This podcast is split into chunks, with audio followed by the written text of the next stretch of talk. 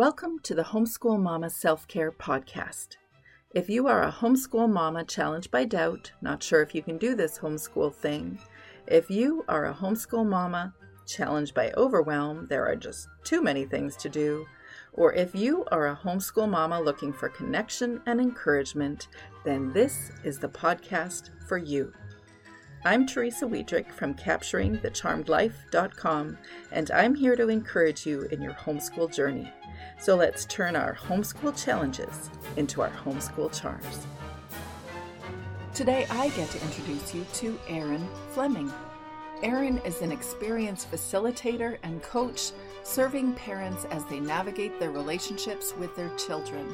As an unschooling parentpreneur with 3 kids, Erin uses nonviolent communication and self-directed philosophies to bring peace to her own busy life, and she is enthusiastic to share these techniques with others.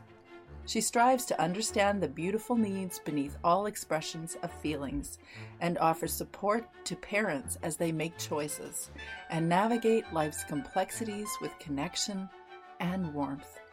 Welcome, Erin. So it's a real pleasure to have you here. I've heard about you before, and I've learned that we actually have a lot of similarities in our focus for homeschool moms. And so I want to introduce you to our community. Would you share a little bit about yourself and your homeschool family, where you came from? Well, thank you so much for inviting me here today. My name is Erin Fleming, and I am on Instagram as Meta Mentoring, M-E-T-A Mentoring. And my homeschooling story, I think all of us have these really interesting homeschooling stories, and it's almost like sharing like a birth story, right? You know, how it all happened and sort of bonding over similarities. But my story into homeschooling, I started off, I think I've always been interested in learning, and you know, when I look at my educational background and some of the jobs that I've had, it's really focused on, you know, how do people achieve what they want to achieve, and really sort of flourish. And before I went into homeschooling, I was actually a teacher. And when I was on maternity leave with my son, I was reading a lot of books about I guess it was just generally about parenting. I was thinking about what kind of parent do I want to be? What are my values? And I was really drawn to attachment theory. So that led me into attachment parenting. And at the same time on my maternity leave, I was thinking about going back to work as a teacher. And I was also reading a lot about like how to support all different types of learners, like how to really help the kids in my class who I suspected were ADHD. I taught kindergarten at the time, and in Ontario, we didn't really test for ADHD until later. So, you know, how to support the kids who have ADHD, how to support the kids who have anxiety, how to support the kids who are on the autism spectrum. So as I was thinking about, you know, what sort of things can I do in the classroom, the 2 worlds started to meld together. And I found myself practicing a lot of self-directed education techniques in my classroom. I loved the results. I was also doing a lot of gentle parenting techniques in the classroom. I loved the results. And by the time I was on my 2nd maternity leave with my 2nd child, my son was 4 years old, and that was the age when he could start to go to school. And I just sort of thought, you know, he's a really sensitive kid. He's still napping. I could really push him to hurry up and be done with diapers, but, you know, he was doing pull-ups at the time. And it felt like, you know, I could do all of this pushing, or I could just really enjoy this mat leave. And we could just say, you know what, we'll start school a little bit later. And I think because I was a teacher, I knew that the mandatory school age was 6 years old. So I had some time. And I was really drawn to unschooling styles. And I think by the time that year was up, I was really wanting to try something different, not just for my kids, but also for me. I was really curious to explore self-directed education. in a context outside of the public school system. Mm-hmm. So I took an extended personal leave and I started to create some educational programs in my community mm-hmm. that were based in unschooling styles or self-directed education styles. So we started with a forest school, and then we also did a school that we called it school, but you know, it was a recreational program. But you know, we tried lots of different things, and I loved the opportunity to learn in community. And I think that was a big guiding factor for me in our unschooling journey and our homeschooling mm-hmm. journey, you know, finding other folks that are interested in similar things. And so right now with the pandemic, we haven't been running any programs here in Ontario. We're in our, let's see, is this our third stay-at-home orders? I think it is our third stay-at-home orders. So it's been kind of a wild year. And so my kids right now, I've got 3 kids now. I've got an 11-year-old boy, well, he's almost 11, an 8-year-old girl and a 4-year-old girl. And while I give my kids the option to go to school whenever they wish, if they would like, I think they recognize they've got a pretty good thing going and have no interest at this point in time in going to school. I think especially once we get out of COVID and we can kind of get back to having those large play groups or those large friendship circles, I think that will solidify it for them again, that, yeah, this is a pretty nice life. So tell me, I've heard you use almost interchangeably homeschool. At certain points, you referred to homeschool, but you're interchanging unschooling and self-directed learning or education. And even in my recent writing, I'm really grappling with which word do I choose? Because I must say that I know that unschooling has a stigmatized energy around it in the conventional world or in the conventional educational world. And whereas self-directed learning, they understand. And it certainly speaks volumes to me about what it means, but are they the same thing to you, or do you see them differently? You know, it's funny. It how I describe what my family does really depends on who I'm speaking to. So yeah, that sounds familiar. Yeah. Like at the grocery store, when I'm at the grocery store with my kids in the middle of the day and someone asks, why aren't you in school? You know, my kids will pipe up and say, oh, we're homeschooled. You know, that's a phrase that most people understand what it is.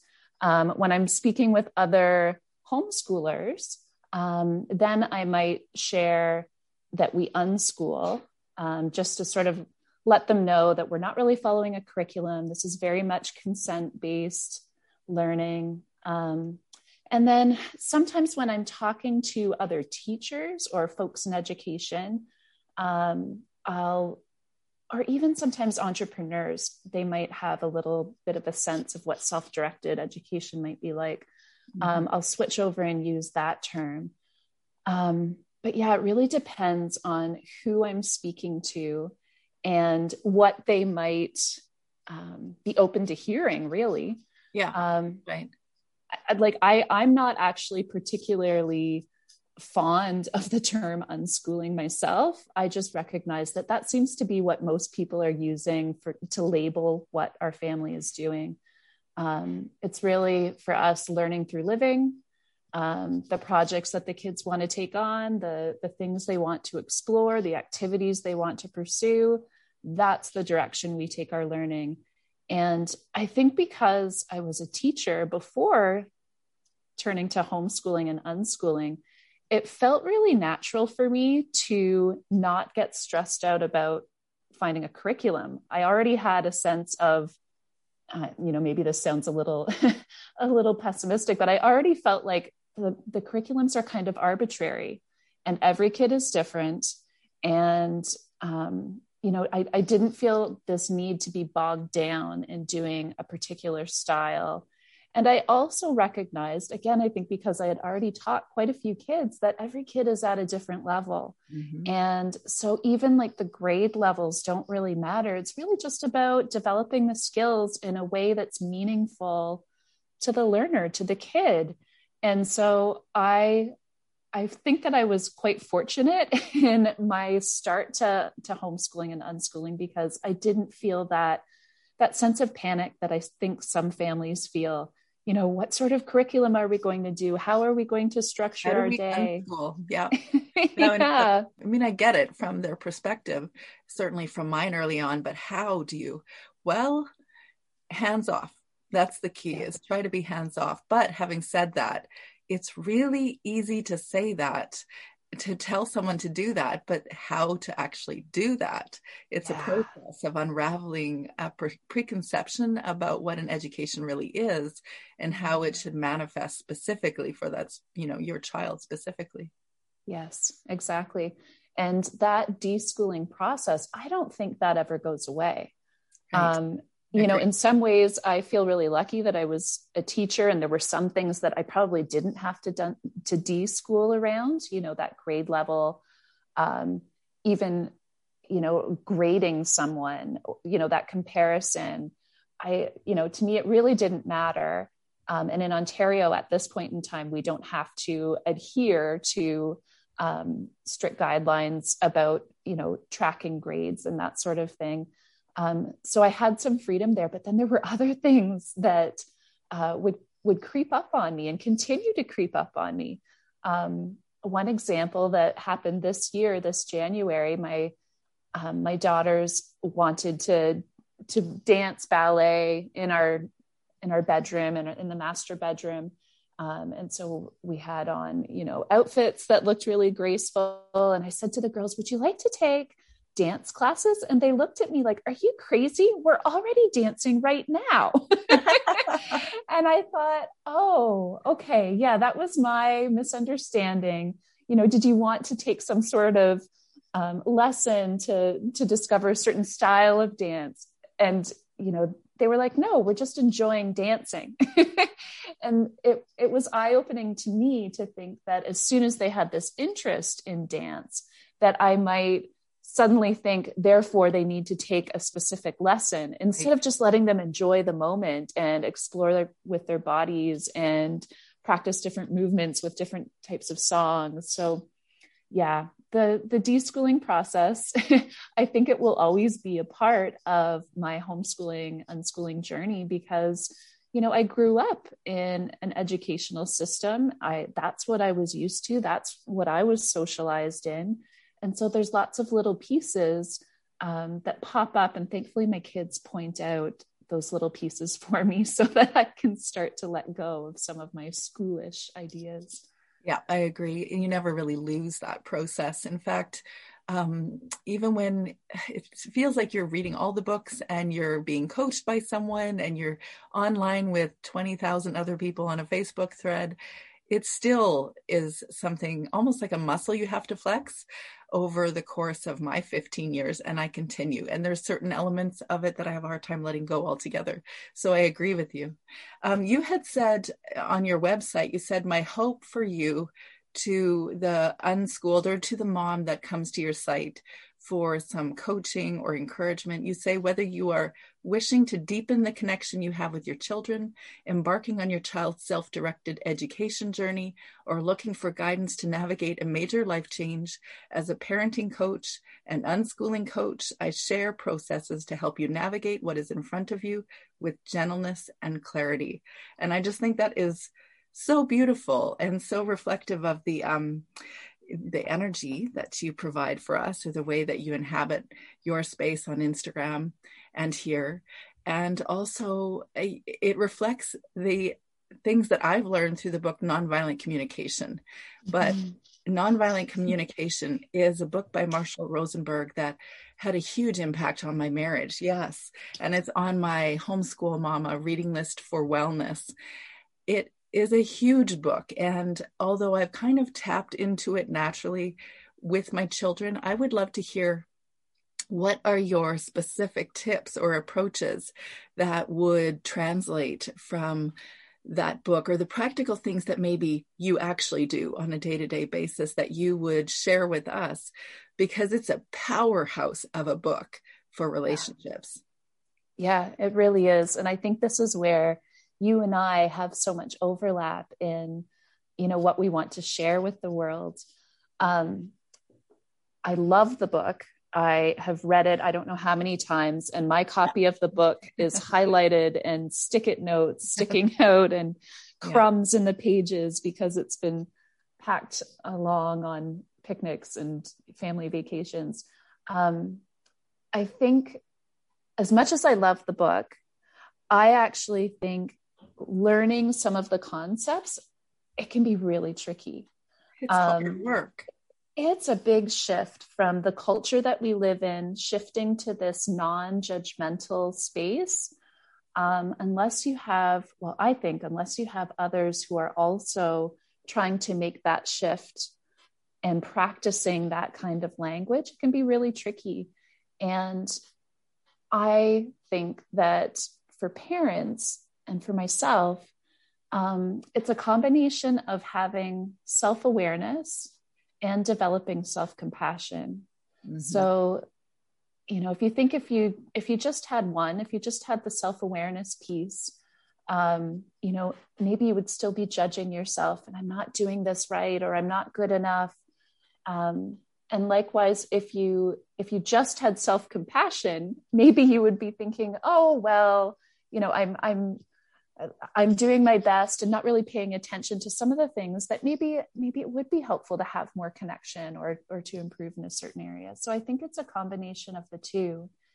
And I think it fits so well with homeschooling communities, because a big part of it is actually slowing down and slowing down to recognize, okay, what am I feeling?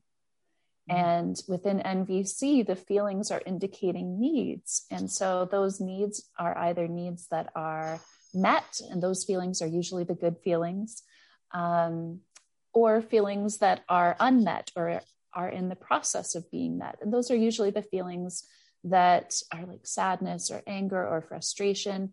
And within NVC, the feelings aren't actually labeled good or bad. I know I just shared a good or bad label here. But within NVC, they're all just ways that our body is communicating to us. They're all the ways that are indicating, oh, I would really love to have this need met. My energy is wishing to go in this direction.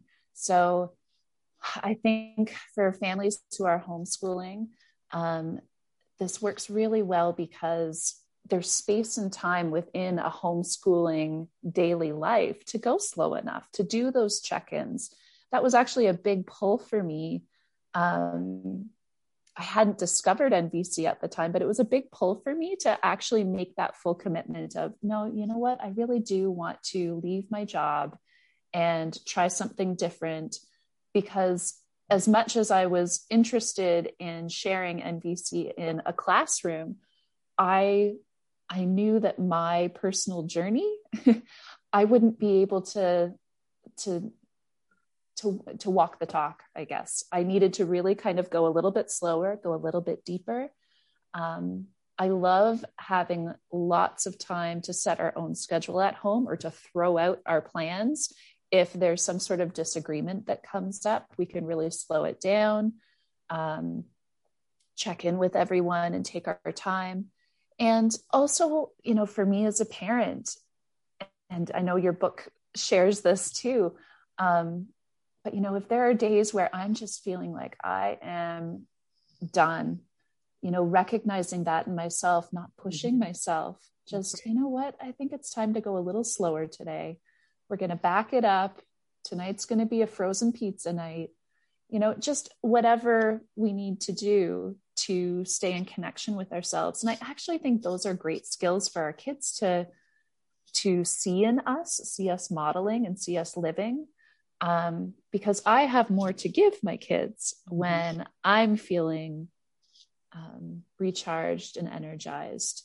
So, yeah. And frankly, you're setting an atmosphere, whether you want to be or not. And like I shared with a mom yesterday, but I'm not saying that because you need to set this atmosphere, that when you aren't, then you should feel bad, because you're a human being. So you're going to have this breadth of emotion and experience of emotion, these uncomfortable feelings. And it is just your rite of passage of being a human.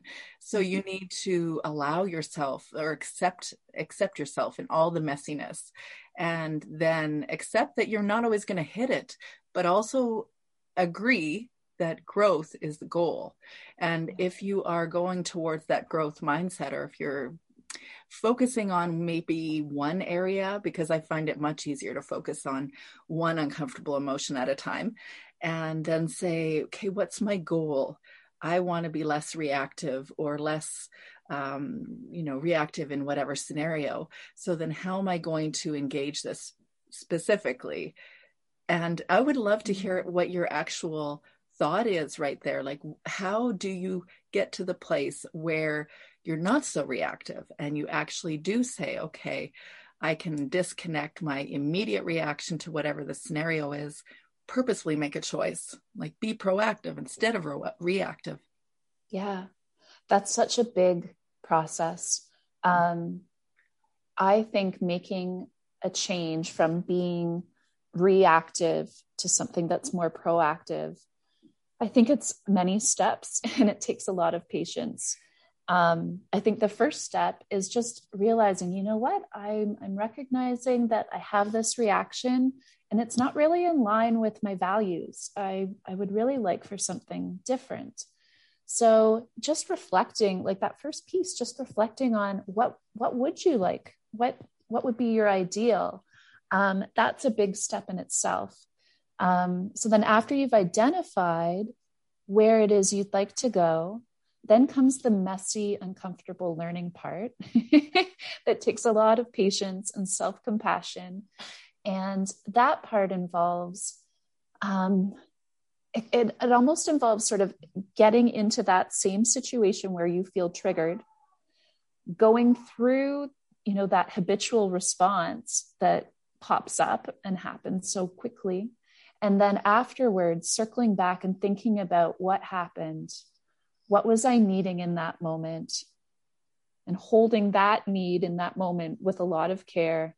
Yeah. What need do I wish I could have also held with care in that moment? Yeah. And having compassion for both where you're at and where you'd like to be. It might also involve if your reaction created disconnection with the other person, or it was in a conflict, you might find that you need to circle back and have a proactive conversation about, you know, what you were feeling in the moment, what you wished you could have accessed. And I think that each time we go through those habitual responses, you know, we're going to get a chance to learn about it from all these different angles. And if afterwards, each time we're reflecting and holding ourselves with compassion about where we are right now and where we would like to be, slowly we're going to bridge that gap and get those where we are and where we want to be will move closer together. And going back and having those proactive conversations with the ones that we love to maintain that connection, that's a big part of it too, understanding their perspective and how our reaction was received. So after going through a lot of learning and having a lot of patience, and the learning can feel messy, it can feel slow. I know a lot of folks feel frustrated that, you know, they see other people doing this. Why can't they? I think after a lot of learning and reflection, one day you will be in that moment where you get that trigger. And instead of going down that habitual pathway, you'll just have this moment of, oh, I see where I am in this moment, and you'll be able to access something different. Maybe it won't be exactly what you wanted, yes.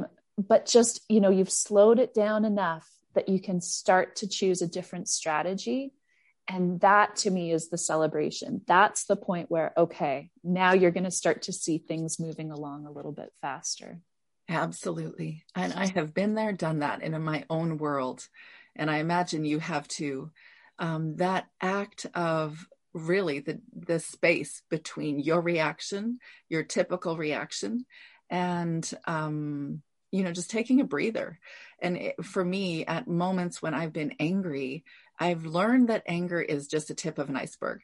It really is just a cover of whatever is at the base of that iceberg. And that iceberg could be anxiety, which I often think that anger covers anxiety, fear about something, but it could be obviously all sorts of unmet needs. But I've learned that that space right there, when I catch myself and I say, just breathe. You can think your angry thoughts inside your head. Don't say them out loud. Just let it be there.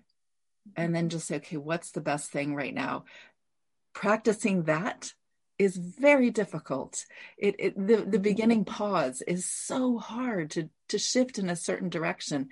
But when you begin to do that, it's like yoga practice or any athletic practice. The more that you do that movement, the more it seems like you're becoming just a little bit more flexible that way. And that actually is backed by neuroscience. You are actually developing more neural networks, or a neural network that actually is getting solidified. So if you grew up in a scenario that taught you to A, not feel your feelings at all, or to address people's feelings, or maybe only one or two people in the family were allowed to have feelings, and you shut your feelings down, or you watched people engage in a way that was super unhealthy, although I think we all are on that spectrum, then I think that we learn patterns in an unhealthy way. And it takes a lot of effort to put that pause between your reaction, the one that you aren't proud of, or the one that you say that, just like you said, that's not consistent with my values. Yeah. So that's not how I really want to show up. Yeah. Yeah, I love what you're sharing right now. And it's reminding me that part of the process is practicing when we're calm. Right. You know, we're not going to develop those neural pathways when we're in this heightened state, when we're feeling triggered. And so that's why you might have to backtrack and reflect after the fact and build that neural pathway after the fact when things are calm. And like, that's really the process is, you know, when things are calm, you are working on that neural pathway and making it stronger. And then one day you're going to be in the moment where you're triggered. And instead of that neural pathway going right down the path of the habitual pathway, or what you've learned in your family or in our culture, instead of going in that direction, you will have made that other alternative so strong that you'll have a choice. And that can feel really empowering to know that that's a possibility. You are in control of how you're engaging. Yeah. Yeah. And really, you are, even the subtle choices that you make within your family, just like throwing a little pebble in an ocean. It may not be a big ripple, but it is a ripple, and it starts to affect everybody.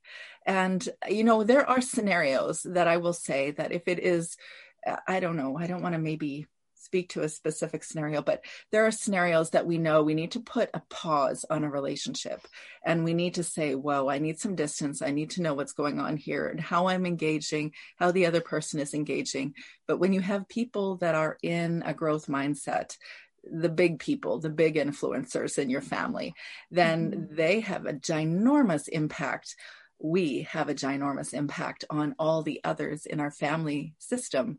And bigger, I don't think there's a bigger thing that we teach our kids. I would like it to be geology, or I would like it to be, you know, pathophysiology, or something that I have experience in. I don't know why I said geology. I have no experience really. My son is studying it right now as we're talking. So, you know, whatever your expertise is, they are valuable. They mean something. It's beautiful to share your interests. But the biggest thing in homeschooling is this. It's also the hardest thing in homeschooling. It is. And, you know, I think I really celebrate the fact that this is the biggest thing that your kids could potentially walk out into the world with, because these are the skills that you need in every human interaction, right? Because you're going to bump up against conflict, and some are going to be small conflicts. Some are going to be big conflicts. You know, we don't always perceive the world the same way, and we are walking around with different needs, and people have different ideas about the strategies that would best meet these needs. And so having a skill set to navigate yourself in the world, that's so empowering, you know, knowing that, okay, I know how to navigate a conflict, or I'm feeling really triggered, but I I know the next step, maybe not the whole picture, but I know what the next step might be for me. And so I think, you know, that to me, and in fact, that's actually what I have sort of considered to be the curriculum in my family is, you know, I really want us to be, you know, great communicators. I want us to be able to navigate conflict, get creative when we're in conflict, you know, find ways to collaborate together. And to me, that's so valuable. And I don't know if it's just because of my educational background, but I see it as being valuable, not just with our interpersonal relationships in our family, but, you know, when you go out into the world and, you know, you're working with different people, hearing people differently is a great skill to have. And that is possible when you've got a real sense of your own self. So I think it's a really valuable skill to spend time on and to focus on. Which I think means that we have to have an understanding about ourselves. Mm-hmm. And that self-exploration, it sounds kind of gratuitous, like it's an extra thing on top of all the other things that we're already doing as homeschool moms. But actually, I think it's the base. I think it's the very base thing. So if you understand who you are or how you interact with your world or what you think is valuable, and you begin to, then you want almost to begin understanding the people in your sphere. I know I've got a fascination right now with Enneagram. I don't know if you're familiar with Enneagram, but I'm finding probably it's a little more effective in my approach with understanding people and helping other people understand other people, because it discusses the base need, or it discusses the base, one person said dysfunction, but also maybe what we find most valuable or what we're searching for, but in kind of an unhealthy way. Mm-hmm. And when we understand that, and also healthy ways, of course, we understand that aspect too, but it's not usually the healthy ways that rub against other people's healthy ways. So when we understand what our core needs or desires are, and we understand our partner's core needs or the significant people in our world, our children, of course, then we have a greater sense of an ability to listen to them. Yeah. Just listen. Absolutely. I think that entire book is about listening well. Yeah, I totally agree. I think that when you can get to the needs level, and this is an NVC concept, that all human beings, we all actually experience the same needs. Now, some of us might be more focused on one set of needs than another, but if you can get to that needs level, that's where the empathy lies too. You know, we can understand the other person once we have a sense of, you know, what are they after? What are they really trying to meet in this moment? And then we can have empathy for them. When you get to that needs level, that's where I think you can access creativity and trying to come up with strategies. So like, these are my needs, these are your needs. So if we hold on to these needs tightly, you know, what might be possible so that we can get everyone's needs met? That's kind of the ideal. So yeah, I agree with you that getting to that needs level, getting to that core underneath spot, that's where the connection lies. And that's really beautiful to me. So I enjoyed listening to you on Instagram. You had an Instagram live about changing habitual responses, which clearly is the discussion that we're having right now. Yeah. Are there elements that I haven't shared? I think we've hit most of it. I think the tricky part about that overview is that it was kind of high level, and that the reality is like that learning piece. It can feel like you're walking in mud. It can feel like, when is this going to change? And although that part might feel frustrating, that's also the space where we develop our self-compassion. So the learning might feel difficult, but it's there for a reason. You know, that's our learning as parents, as people. And I kind of think, aren't we lucky that we get to have this opportunity as homeschooling parents to like have that be our focus, that we can actually spend time in our lives developing that part of ourselves. That's right. Yeah. That's beauty. And none of us signed up for that one.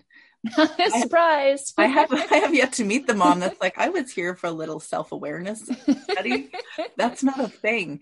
In fact, and it doesn't happen in the beginning in a really lovely kind of retreat way that says, here's all the things that are going to help you become more aware and more satisfied in your life. It's kind of messy.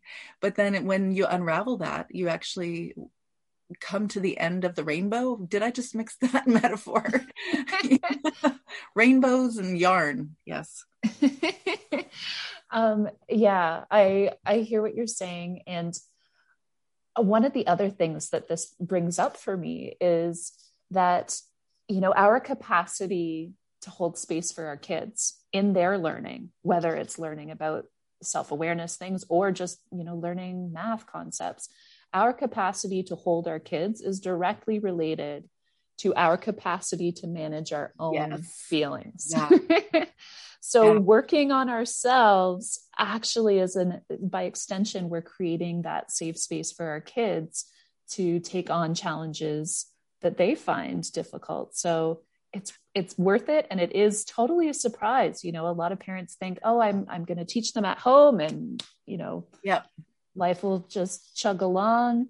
And then you realize, oh, my own feelings are popping up. What is this?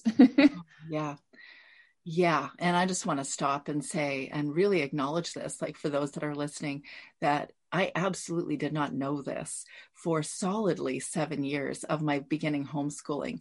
So, you know, the interactions that I had with my kids were very much exactly like that. How do I accomplish a neat and tidy, the day is done, the kids are taught, now we move on to the next thing kind of way.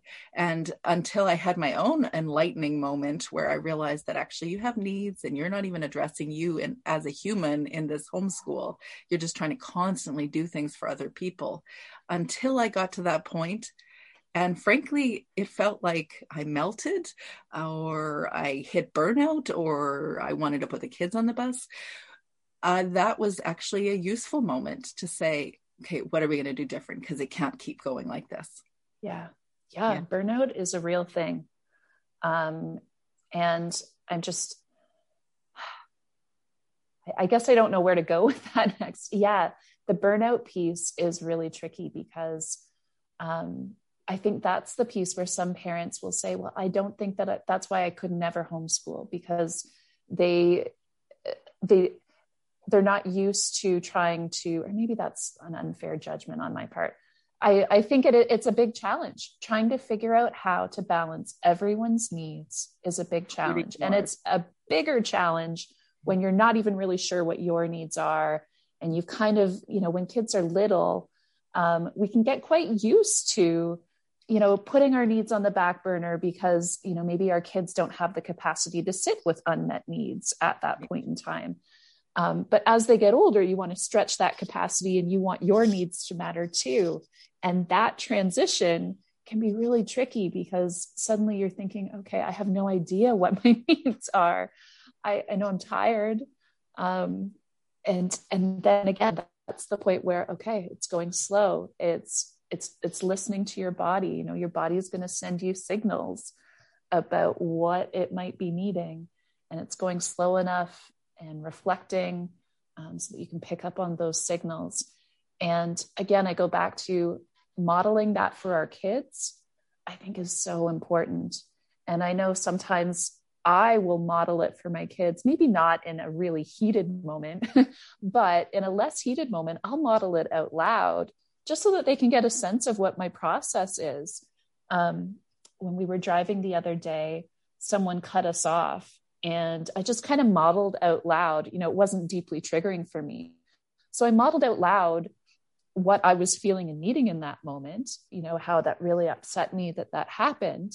And so I did that self-connection piece first. What am I feeling? What am I needing? And then once I had acknowledged that, I kind of felt settled. Then I modeled having empathy for the other person. I wonder what they were thinking or feeling that caused them to cut me off, and trying to connect with them just because that's the kind of world I want to live in, that we have more compassion for one another and more empathy for one another. So tell me about that. You've been referring to self-compassion, and perhaps it's obvious. to some, but it's kind of a word out there that's becoming more popular, I think for a good reason. But would you tell me more about that word, what it means, and perhaps how you actually use it? Oh, that's a big question, actually. And I've never been asked to define it. I think self-compassion is like non-judgment pointed inwards. Mm. So it's recognizing that every action that you're doing is coming from a good place. You're trying to meet some need in you that is really beautiful. Now, the strategy you're using to meet that need, that might not be beautiful. That might be something that you would want to change. But yeah, having compassion for, I'm just a human. I'm trying to get these things done. And this was the strategy that I had available to me in this moment. Maybe I'd like to be accessing something different, but in this moment, this is what I could pull out of the air. It's having gentleness for ourselves. And when I think about self-compassion and when I'm most likely to use it, within NVC, we talk about this concept of pointing your judgments inwards. And as soon as I catch myself having a self-judgment, then I want to, really explore that. Why is that self-judgment here? What need might be beneath that self-judgment? Mm-hmm. And then having a lot of gentleness for that. I think that having like that gentleness piece, going slow, being gentle with ourselves, recognizing our humanity, which you do such a lovely job of in your book, recognizing our humanity and where we're at, and just not expecting perfection from ourselves, just recognizing that, we're all out there trying to figure it out. Yes. And, most of us actually, I actually genuinely think that everybody isn't. I think they're trying to, some people are so caught in their fears or their pains or their whatever it is that they actually are just trying to anesthetize themselves and not feel the feelings and experience the thing and, go in that growth path. And, maybe that's an aside, but I do think that there are actually people that aren't. But just like you said, if we want to create a world that is compassionate and connected and all of the things that we value, then we have to be that. Yeah. And yet, I as soon as I say that, I go, wait, if I was hearing that right now, I would say, but I can't do that all the time. You're right. You can't. That's not the point. It's about honoring that and acknowledging that and saying, I'm on this growth mindset to that. Yes. Yeah. And when I'm thinking about what you just said about folks who are maybe, not wanting to get in touch with their emotions, I'm thinking that might also be their strategy for figuring out how to survive things. Right. Exactly. And maybe sometimes that strategy is a really great choice too. Like maybe in the moment, it is, this is not a good time to go deep into the emotions. Yeah. And I think that the idea is we want to have access to lots of strategies so that we can pick the ones that we think are going to serve us best and be healthiest for us and for those around us. And I think that is, that is kind of the key. And I agree with you that the world probably needs more support in doing that. Again, I think what a gift it is to be able to have this be a focus within our homeschooling lives, that this could possibly be part of a major part of our learning so that we can go out into the world and not have these things tripping us up as we try to take on projects and achieve the things we want to achieve and flourish in the directions we want to flourish. Yeah. Yeah. That's beautiful. A final question is, what is the one thing that you would most want to leave homeschool mamas with?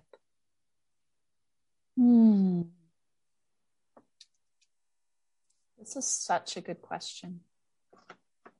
And there's so many different angles and ideas that come up in my mind. I think the biggest one, and it's probably because we've been talking about it, is like, just be gentle with yourself. Mm-hmm. And sometimes being gentle with yourself means going slow, tossing whatever plans you thought you were going to achieve that day. Sometimes that means reaching out to a partner or a friend or your community and saying, you know, can you help me in this moment? I need somebody to talk to, or I need someone to reflect with. And sometimes being gentle with yourself, you know, it also means connection. So connecting to yourself, connecting to your kids, connecting to your community or your extended family, connecting to nature. You know, those are the things that will fill you up, so that you can offer more to the people that you love and offer more to the causes that are important to you. So yeah, I think that gentleness and that self-care, sometimes it's in opposition to the messages that we might be receiving in our culture. And I think all the more reason to hold it close and to really nurture that, because it's important. We get one life, and, you know, trying to have a life with as much joy as possible. That's my goal anyway. Thank you. To get to know you just a little bit more and just in a different way, I want to ask you, what have you learned alongside your kids this week? Or what memory have you created alongside your kids this week? Well, I know you have chickens. You and I bonded over our chicken story. My husband's uncle, he got COVID and he couldn't look after his baby chicks that he had coming for his farm.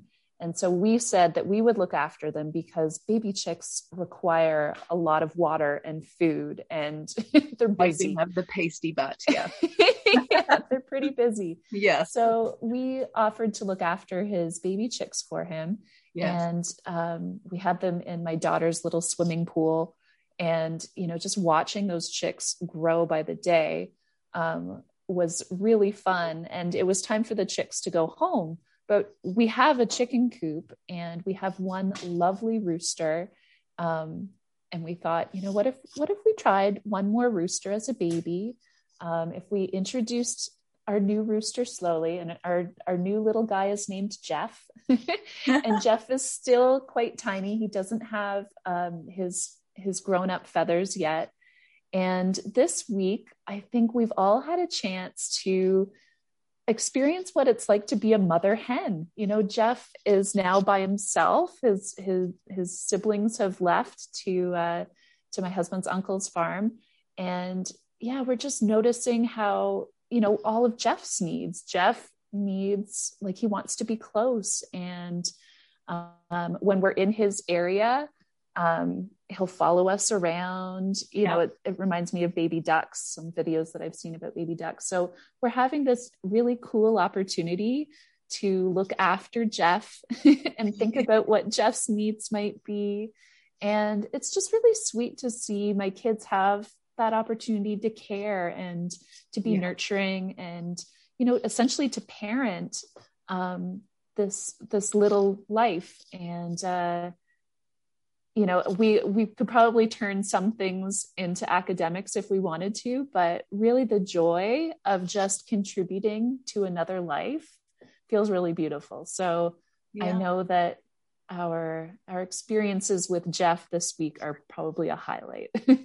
We were supposed to get 10 baby chicks today. My son was so disappointed when the farm supply store called and said, "I'm sorry, it's going to be a day or two more," but I'm with you. There's something really special about taking care of baby chicks. You know, funny enough, when they become teenagers, they're like little gangly teenagers, like right across the animal, you know, kingdom, that they kind of get gangly, but they're not quite so cute then. We're not at that stage yet. We're still at the stage where Jeff is like snuggly.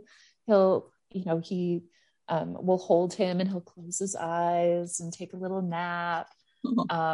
So yeah, that'll be interesting to see how our parenting has to change when Jeff becomes a teenager. Hard to know. Two roosters together. I will want to know the end of that story. Yeah. What's on your bookshelf right now? Oh, let me just see if I can pull it up. I've only just started it. It is Call of the Wild by Kimberly Ann Johnson. Oh, okay. Yeah. And it's how we heal trauma, awaken our own power, and use it for good. That's the, yeah. So I, this is a, part of a book club that I'm in, and, we're not very far along in the book club, but we've actually decided we're all either homeschoolers or, used to making choices that work for us. We've decided that we're only going to do one chapter every 2 weeks, because we really want to let the words resonate with us and see how we respond. And some of the things that have really popped out right away for me is the idea about, you know, what do we do when we feel under threat?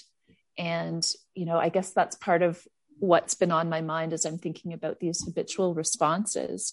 And sometimes when we're under threat, you know, we can go into that fight, freeze, flight, but then, you know, there's sometimes lesser threats, or maybe they're not, the triggers aren't as big. And how do we respond then?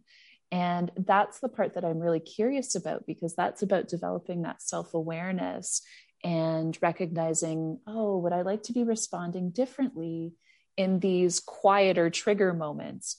So mm-hmm. Yeah, I'm really curious to see how this book plays out, but that's what's on my bookshelf at this moment.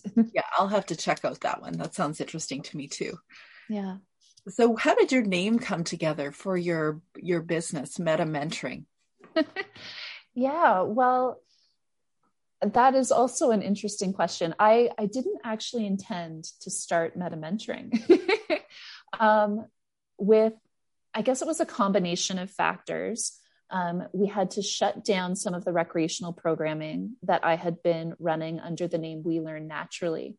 And my husband, Steve, he has his real estate license, and I have a business background in addition to a teaching background.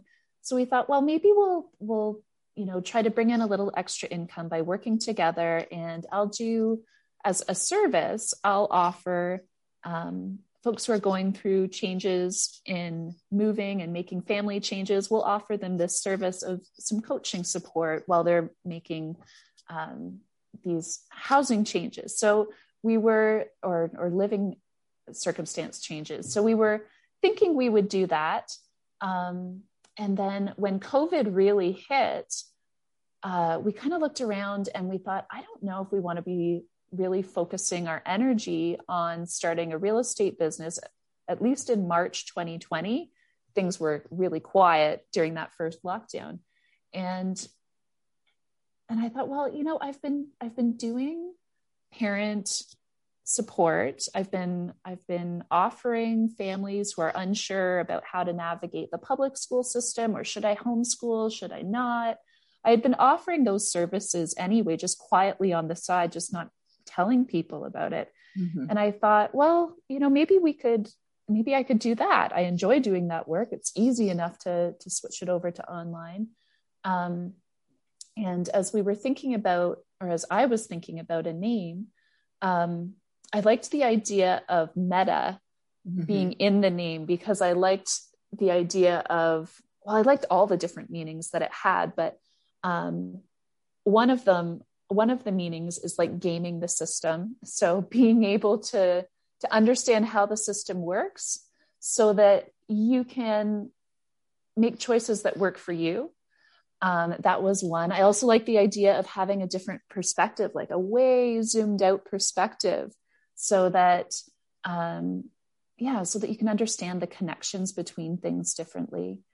And in terms of mentoring, I liked the idea of mentoring being in the name, because everything that I do, I'm learning along with the people who are learning with me. Like I'm a co-learner. Yeah. And I really wanted that to be in the name so that people knew that, you know, I don't have all the answers. I'm learning as well in this big life. Yeah. And I wanted lots of space, both to make mistakes and to be able to share in that learning journey. So that's really interesting, because I just started switching from saying that I'm a homeschool coach to a homeschool mentor because of the similar energy or the similar reasons behind that, because I'm learning alongside with you. And though I obviously am sharing because I do believe there's tools to benefit you, I'm learning right alongside with you when I get to be, you know, when you get to share your story with me, then I am processing everything that you're processing through another person's experience. So it's both very much a privilege to be part of other people's world. And I hold it very close to my heart. And also I'm learning right along with people more than they know. Yeah. And I value that learning.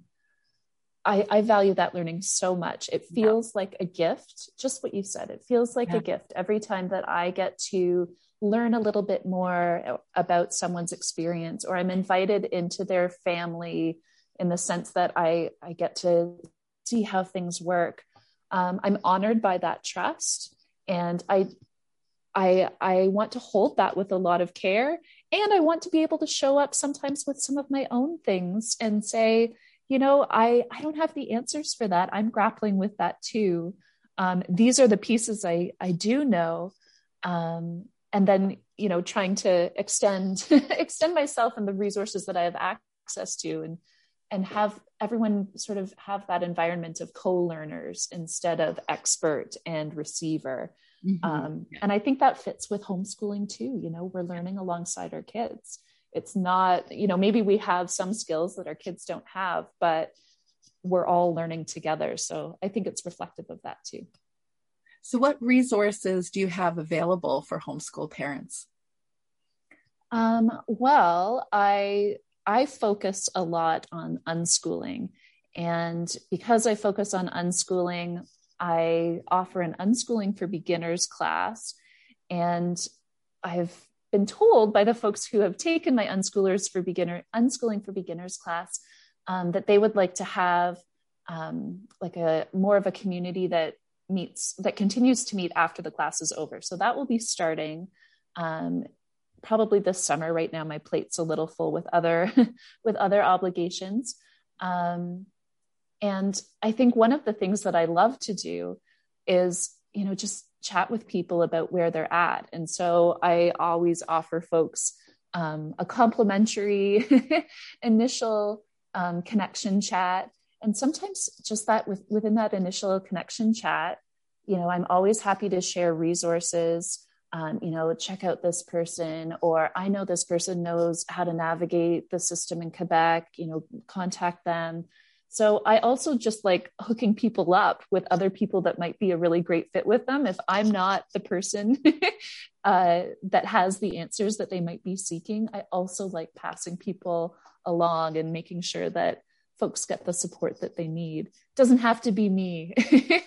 I think that, I guess you could call it networking. I guess that networking piece I find just as enjoyable as working with someone myself, you know, over a series of weeks.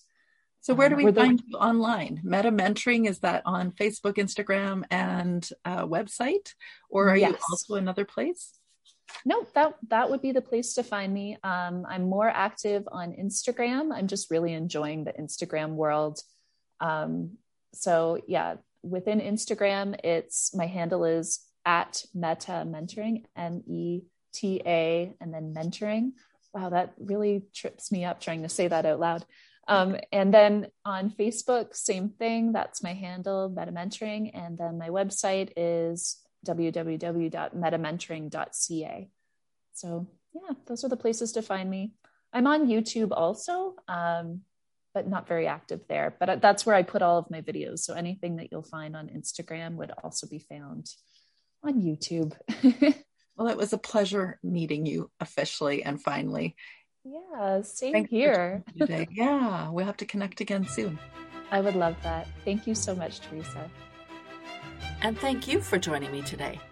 I would love to learn more about who you are, so come on over to our Facebook group, the Homeschool Mama Support Group, or the Homeschool Mama Self-Care Instagram page, so we can support and encourage each other in our homeschool challenges. While you're there, you can check out the book of homeschool encouragement, Homeschool Mama Self-Care, Nurturing the Nurturer. If you're a homeschool mama looking for extra support, ask me about the Homeschool Mama Retreat. All the show notes and links of this episode will be found at www.CapturingTheCharmLife.com. Please subscribe to this podcast and post a review, because when you do, you help other homeschool mamas learn more about how to take care of themselves, to nurture the nurturer. Until next time, I hope you and your kids have a charmed week. And if you're having one of those days, I hope you can reframe your challenges into your homeschool charms.